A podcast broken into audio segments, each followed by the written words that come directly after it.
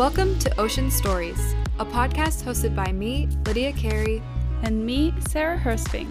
We may not be marine experts or even professional scuba divers, but we are curious about the ocean and ways to protect it. Every week, we chat with conservationists, researchers, business owners, and anyone else with an ocean story to tell. So whether you're a scientist or someone who's simply curious about the big blue, you're in the right spot. We can't save the seas alone, but we can do it together.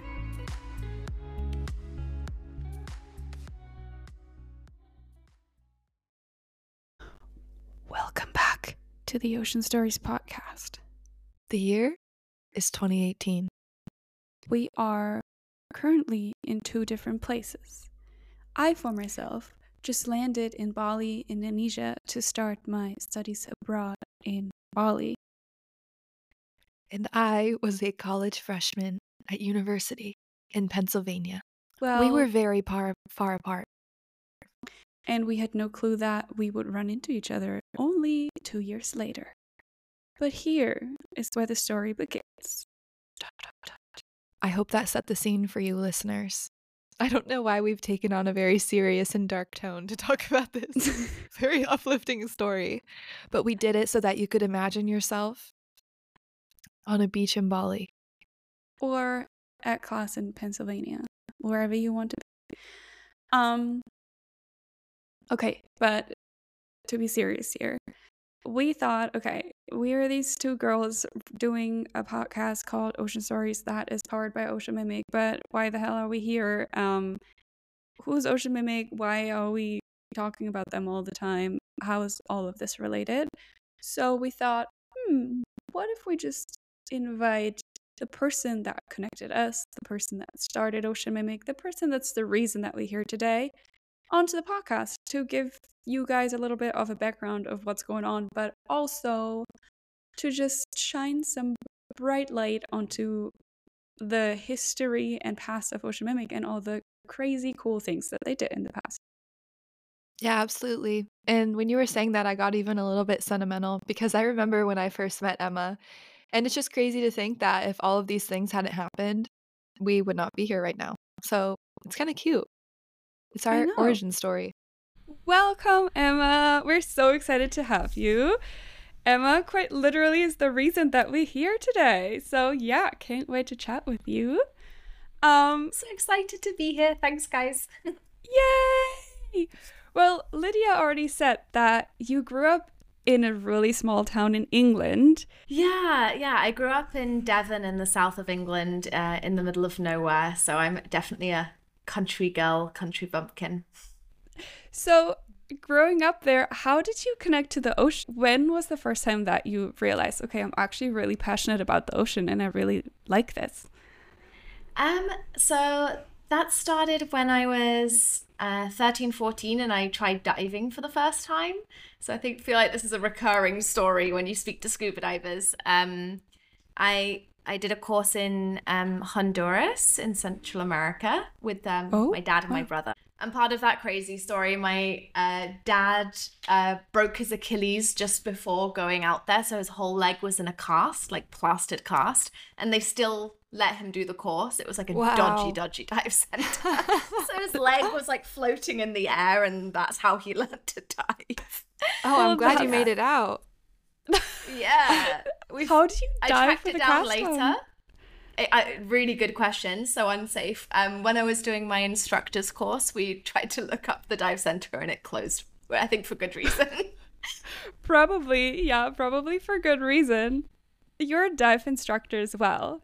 When did you decide mm-hmm. to become a dive instructor? Did you just straight after school decided, okay, that's going to be my job? Yeah, I when I was when I left school, I decided to go traveling around Southeast Asia, and big part of that was that I wanted to become a dive master on that trip. So uh, I originally planned to do that in Bali, actually, um, at the end of my trip. But then I started my um, trip in Thailand, and pretty much the first place I went to, I was like, I'm going to do my dive master. So um, I did my dive master when I was eighteen and loved that. But um, went back to the U K after that. And then quite a few years later, um, I left the U K for good and I moved to Malaysia to do my instructors and work as a yoga teacher. So that was just before coming to Bali that I did my instructors course over there. Sarah and I were just talking about how crazy it is that people in the ocean space, they move here, they move there, you know, we're working different jobs, we're having these crazy journeys. Maybe you can walk us through how becoming a dive master led you to notice plastic and sort of how you ended up with Ocean Mimic.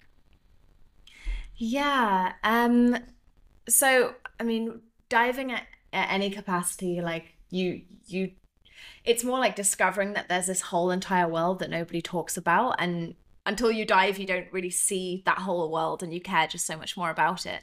Um, I feel like my diving in Thailand didn't raise the plastic pollution issue as strongly as when I then went to Malaysia, because we had, I was there during monsoon season. Like I would quite literally go on a dive, um, and the beach was like immaculate, beautiful white beach, and then come up from the dive forty minutes later and the whole beach was just covered in plastic and trash. And that was just like unbelievable to me, like so shocking. That is crazy. So when you say that the plastic was there forty-five minutes later, is it because of the rain? Like, did it wash up from the land or did it come from the ocean? It was It was definitely from the ocean. Um, I can say that because the island was not inhabited. It was just basically a tiny, tiny resort. Like it was oh, wow. a fifteen minute walk across from one side to the other. So it was definitely from the ocean. Um, but I would say that we f- you could feel more of it on the surface than mm-hmm. like during the dive, I wasn't seeing plastic like streaming past me. But of course, there's still a lot of plastic even in, in the water, and all of that stuff on the surface is going to sink eventually and break down. Um, so it's sort of traveling on currents, and you can see on the packaging where some of that plastic is from, which is also interesting. That is extremely shocking.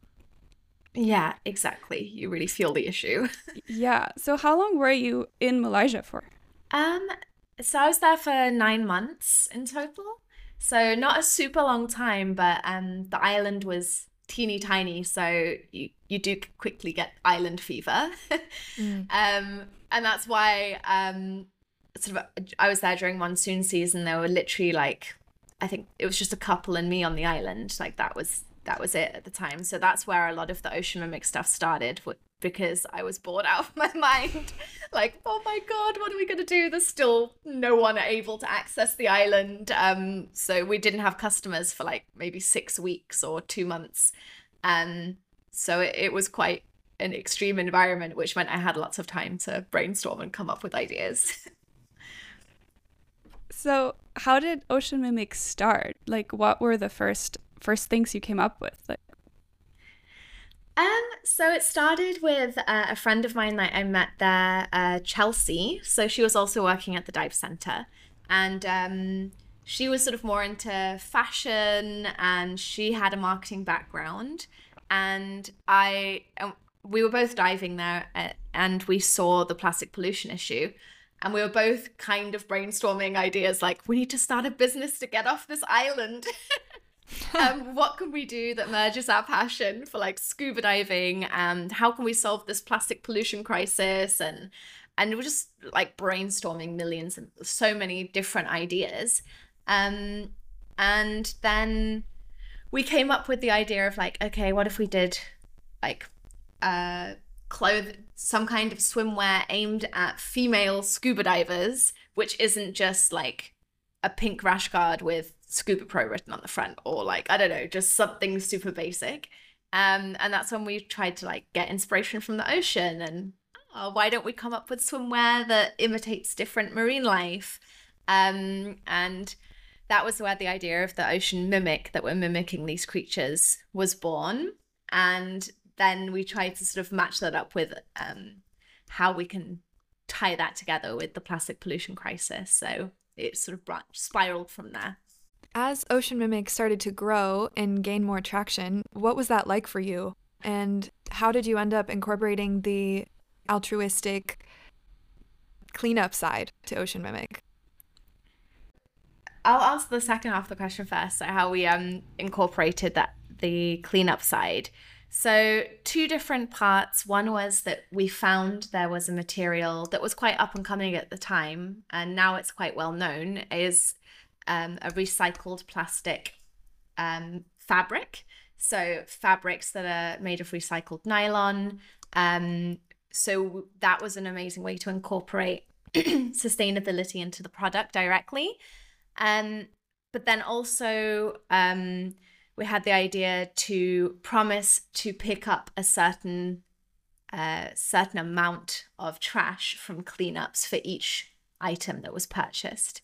And I, I, I can't believe I've kind of, I've forgotten, but I think it was like ten kilos per suit. It was a lot. Like when I look wow. at the uh, initiatives out there now, obviously like uh, to work on a big scale, it is It is difficult, but we we did it for a long time. Um, I mean, for me, it was a long time, but it's a lot of a lot of trash per suit was collected, and we tracked every single cleanup to make sure that we did fulfill on those promises. So, and we usually over exceeded those targets. So that was very exciting. It was very motivating um, that time.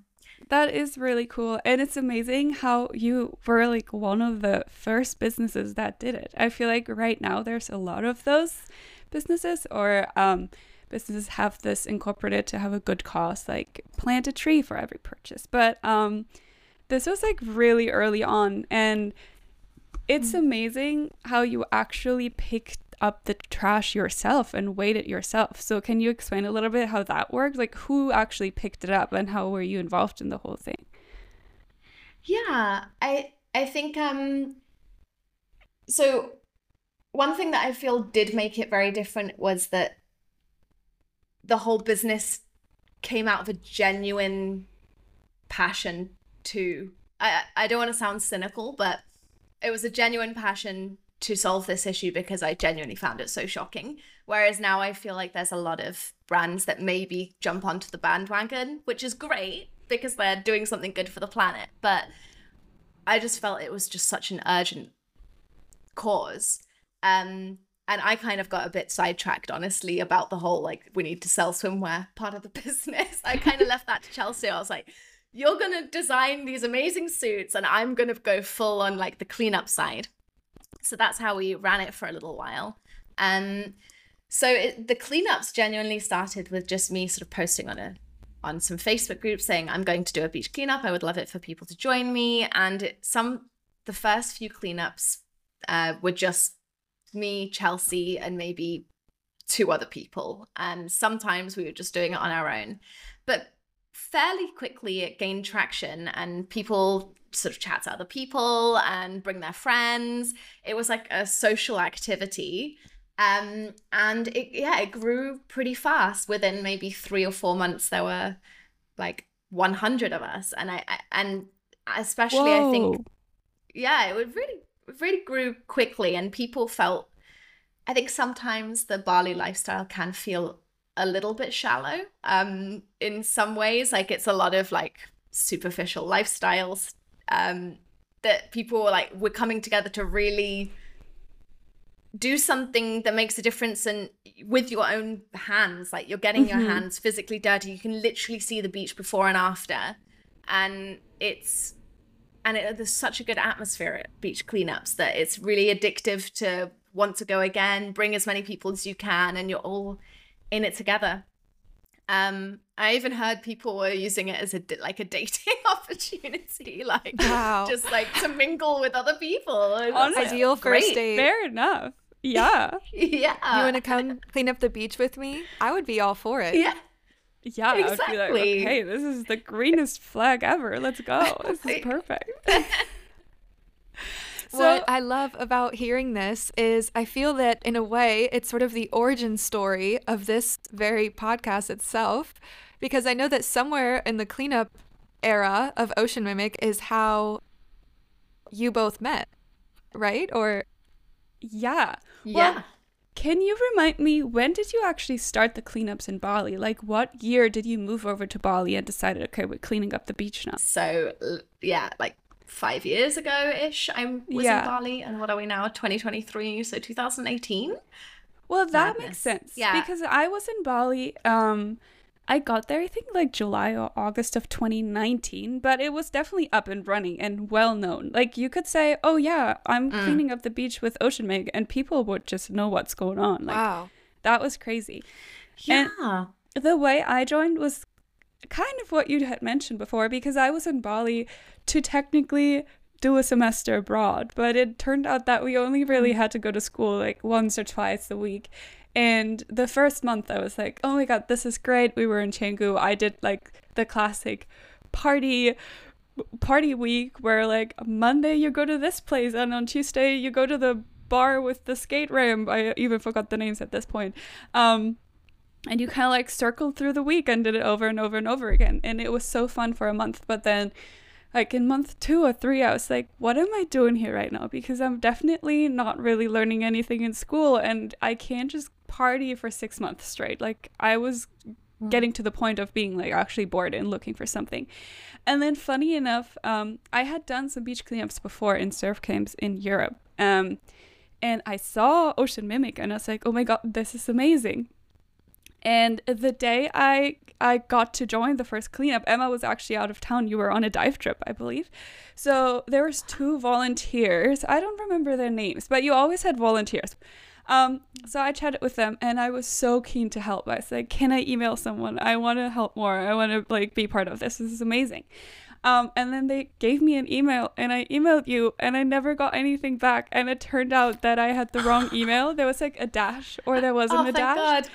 And I was like, oh no, like probably there's there's just like not another spot. And I was like truly heartbroken. But thankfully, every was it Friday or Saturday, we cleaned up the beach. So I just like persistently came back to clean up the beach until I finally met you. And I was like, can I help? And you were the most welcoming person. That's honestly, yeah, that's how we met. And um it was amazing. You said that there was some volunteer system working for Ocean Mimic at the time. What was that about? Well, we had volunteers at the cleanups who would help sort of give out the gloves and weigh the trash. So we had the cleanup volunteers. Um, and then we also had people doing, helping with marketing or helping to um, go around Canggu to put up posters in stores or build out our network of um businesses that support us and uh, different things like that. Um, I think we also had like a monthly program where people actually, this ran for a few months. I still can't believe that that happened. It's so exciting. But like the people flew over to volunteer with us for a month, like a monthly volunteer program. So they came and stayed in a hotel, and then they were given different like activities of what they were helping with um, in the to volunteer for that month. And yeah, that was invaluable, so helpful, because it was, I, I think, I think already at that point, it was just, it was just me running all of Ocean Mimic, just like one person. And it was a lot. So the volunteers, literally, I could not have functioned without them. Like Sarah and was so helpful from the very beginning, and so many other people. So wow. It was your full-time job pretty much at that time. Did you still do scuba diving or anything on the side, or was it just Ocean Mimic? No, it was just Ocean Mimic. From the moment I arrived in Bali, it was just Ocean Mimic. Yeah. Like, I think so many people just um, will go for a pretty vacation. And so, I mean, there's two aspects to it. Some people uh, are looking for a way to give back, um, and which is amazing. And then they have an avenue to do that. But other people, they're not there to look for a way to give back, but then the trash is literally staring them in the face. And that's like yeah. a wake up call and an opportunity as well, because you there were times where there's no way you can't see it, and or like like have to you have to talk about it. Uh, in and there were rare cases where we were literally cleaning up around people lying on the beach who would just like throw their cigarette butt and ask get you to pick it up and stuff, which would still blow my mind. Or just like, what are you doing? That's disgusting. Like, I'm like, yeah. Um, but, but uh, yeah, I think it was um, important um, because pe also people don't see that in their own home countries. And at that time, pl plastic pollution, the crisis was just blowing up. Like, I think there was an element of luck to what we were doing at that time, because when we started Ocean Mimic, it wasn't so much in headline news about plastic pollution, and suddenly everyone was talking about it, and we just happened to sort of catch it at the right time, I guess.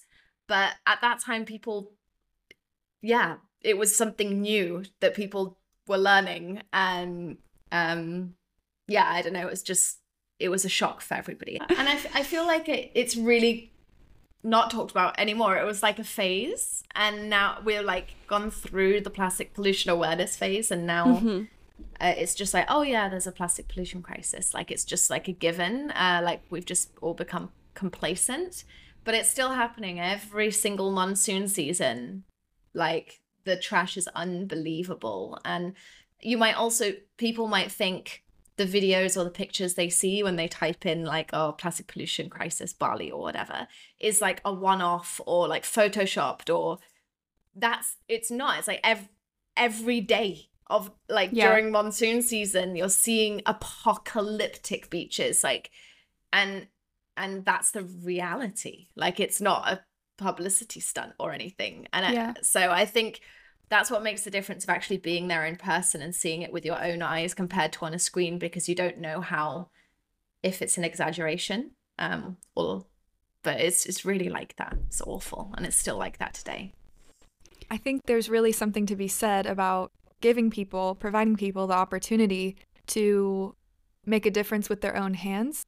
You know, you see those photos and it's so overwhelming, and it's really easy to become complacent because it feels like no matter what you do, the scope of the problem is too wide to handle. Mm-hmm. So I think giving people that chance to get a little dirty with their hands, you know, actually see the problem hands-on, literally, is an experience that people can take with them when they leave, which is good yeah. as well. Every time we were cleaning up the beaches, you had to set a time limit because it is pretty addicting. Like once you start, you just cannot stop and it doesn't end. Like you will probably never leave a beach and it's actually fully clean. So we had to be like, we are meeting back in one hour because otherwise people would just stay there forever. And you sometimes really had to go up to people and be like, we're weighing the trash now. We need to stop. Yeah, there was, there's one story, like a little analogy um which sprang to mind of uh, uh somebody looking down on a beach and it's covered in starfish, and um and they see one person just picking up a starfish and throwing it in the ocean, and like just picking up a starfish throwing it in the ocean, and there's like thousands of starfish on the beach, and they go off and they're like, you're never going to get all of them. Why, what are you doing? Like, it's a waste of time. And, and the person's just like, well, I saved that starfish and that starfish and those, I don't know, fifty starfish that I just threw back in the ocean, I saved, and that makes a difference. And um, for me, that's how the beach cleanups felt, because yeah, it's an like, absolutely massive issue, but everything you pick up adds up. And in the end, I, I, again, I'm not sure how many tons we picked up over the time, like that period of time, but it was like thirty-four tons of trash. And so, and that was all made up of people like Sarah, just picking up one straw at a time out one beach cleanup. And it, that's what happens when so many people come together. And that's just one organization out of like so many that are trying to make an impact. So it does, does add up. It does matter. One thing I want to touch on a little bit is Ocean Mimic wasn't only about ocean cleanups or beach cleanups, but you also had a little bit of an educational part. Can you touch on that a little bit? Because I remember that there were some school projects going on. Yeah, I felt um we we did a few different school cleanups and educational sort of uh, programs with kids um, of local schools, which was amazing. That they're still like one of the best things I've ever done. Like it was just so rewarding because everything starts with education. Um, so we did like presentations and we played lots of different games on the beach where they learn about the problem. So we would try and like match up the plastic item with how long it takes to break down in the ocean and stuff like that, and um, played lots of sort of games and had volunteers for the for the whole project. And then we would go back and um, check in with those schools again later on. So that was really rewarding. Um, and I think beyond everything, it wasn't just, I would always say it's not just about picking up stuff on the beach and cleaning up. This is about awareness and education and empowerment. Like, it's much more than just picking up something and putting it in a bag. Um, it's about telling people about what you've done and why, um, rather than, I'd much prefer somebody to, that's where social media was such a powerful tool. And again, I think we were lucky hitting it with the, in, the rise of Instagram, because people, we would encourage people, please share images and videos of this cleanup and educate your community, educate people around you about what's going on. Um, so yeah, across the board, uh, it was never just about cleaning up the beach, or we would try and recommend the tactic of, yeah, get tractors down, take it all away in the morning. It's probably much more efficient, but it was more than that. It was a educational pro project. So what happened later on? Why why did you have to leave Bali, or what what happened with the cleanup projects? So we had to, I left Bali um accidentally because it was COVID, and um I heard news that they were going to reopen the borders um so people could get back in to Bali. So at that point I left to visit my family, and then they didn't open the borders and I couldn't get back in. And that's how I ended up in Dubai, where I still am now. Um, so, so you were yeah, quite I left literally Bali by accident. So you were just locked out pretty much. You couldn't go back home. Yeah, exactly. Like, there was a, my, all my stuff was just um, my cleaner who I, who it, I'd met just like four times to clean the house. She had all of my stuff um, for a full year and a half or something before I came back and managed wow. to pick it up. Um, so wild. It was just very suddenly just left to go on vacation and see my parents. And then I um, got locked out. And I love Dubai, and I, I like have my two dogs and my husband here now. So I'm very happy that COVID led me here. But at the time it was a bit of a shock. Yeah, I can um, imagine. But relating that more to Ocean Mimic um, and sort of what happened there, it's it became sort of more difficult being a, being away from trying to organize cleanups. Mm-hmm. Not being there was became more challenging, um, and then also from the swimwear side as well, we prices went crazy up for shipping, and there was an initial COVID boom where people were online shopping, and then a massive drop where people were like, okay, I bought swimwear six months ago. I'm still not going on vacation anytime soon. So um, everything just became a lot more challenging. It it was never really about like the financial side for me. Um, I'm not a very financially driven person, but after quite a few years, you also start to think like, this is really no longer financially viable either as a business business model. Um, so yeah, everything sort of got more challenging, we'll put it that way. Um, we ran the cl cleanups for quite a while longer, and we still do have cleanups happening. Mm-hmm. um, uh, but yeah, I guess that's the short answer. Yeah, no, but I can, I can totally understand. And I feel like a lot of the cleanups also were driven by tourists coming in, and there were all these little incentives. There was actually a little yeah. cleanup card, which was so cool. Every time you went on a cleanup, you got a little cleanup card with discounts for all the businesses. So you would go yeah. to the cleanup, and then you would get a free coffee or get wow. a free meal somewhere. So that rewards was cool. program. But yeah, exactly. Yeah, but then and it was worth a lot. People came just for the card, I swear. I came for the card sometimes. Okay, but after Ocean Mimic closed, we did not stop working together, but uh, we started actually working on some marketing projects together, and that's where Lydia entered the frame as well, and that's how we all met. Um, I think that was also the starting ground for the podcast pretty much, because we met the most incredible people and so many cool projects, and we collaborated with amazing people in the ocean and sustainable sphere on Instagram, and we're like, wow, all of these stories, we we want to hear more stories, and we want to share these stories. So that's how we ended up here, actually, I would say. Um and I can't wait to interview yeah. a bunch of the people that we have been working with um in the ocean and sustainable sphere. Yeah, there's such an incredible community within the ocean space. You've got scientists and activists and people running businesses, and I know, I feel like everyone in the ocean space is just like super friendly and nice and cool, and it just, yeah, that's it, the community is just everything. So I can't wait to see um see these interviews coming out with all these fascinating people. It's gonna I be great. Know. I'm so excited. Emma, I feel like you are our small sustainable ocean business queen. You have introduced us to so many um, small businesses and things, and even had a crazy story that we just heard of a business of your own.